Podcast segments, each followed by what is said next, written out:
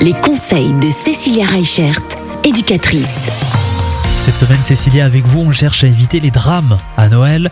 Et parmi les drames qu'il peut y avoir, ben, il y a forcément les accidents. Et les accidents domestiques, on sait que ça peut arriver encore plus peut-être à la période de Noël, parce qu'il y a quelques dangers supplémentaires. Alors, effectivement, à la période de Noël, il y a des pics. En fait, à chaque fête, on va dire, il y a des pics au niveau des accidents domestiques parce que forcément, on est un petit peu moins attentif.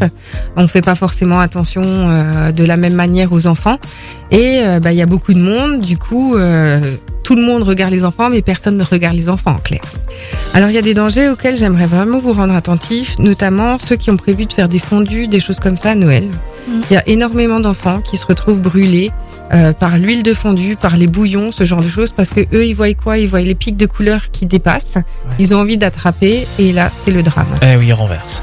Donc si vous pouviez éviter les, les fondus quand vous êtes en grand comité, ou du moins faire attention à ce que les enfants soient à une autre Ah ouais, table. faire en sorte qu'il n'y ait pas accès. euh. Voilà. Mm. Donc du coup, ça, ça pourrait déjà être intéressant. Après, je vous rends attentif aussi aux bougies sur les tables. Parce que pour les enfants, les bougies, c'est quelque chose de magique, euh, ça bouge, euh, c'est vivant. Mhm. Et donc du coup, pour eux, c'est plutôt euh, bah, quelque chose de fantastique. Ils ne voient pas le côté dangereux.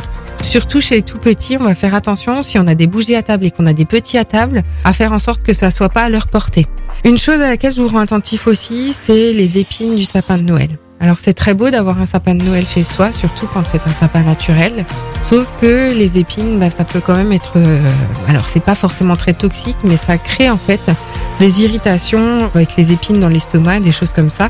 Donc c'est vrai qu'il va falloir faire attention à nos épines qui traînent un petit peu partout.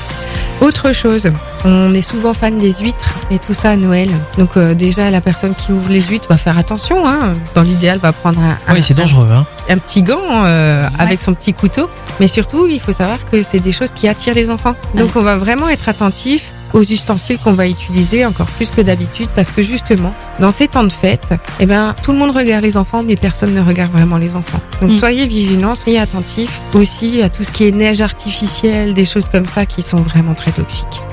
La semaine dernière, on parlait des pâtisseries, puisqu'on disait que Noël sans pâtisserie, c'est pas Noël, mais en même temps, c'est aussi l'occasion d'ingérer beaucoup de sucre, parfois beaucoup trop. Et demain, on va parler des dangers. Retrouvez l'ensemble des conseils de DKL sur notre site internet et l'ensemble des plateformes de podcast.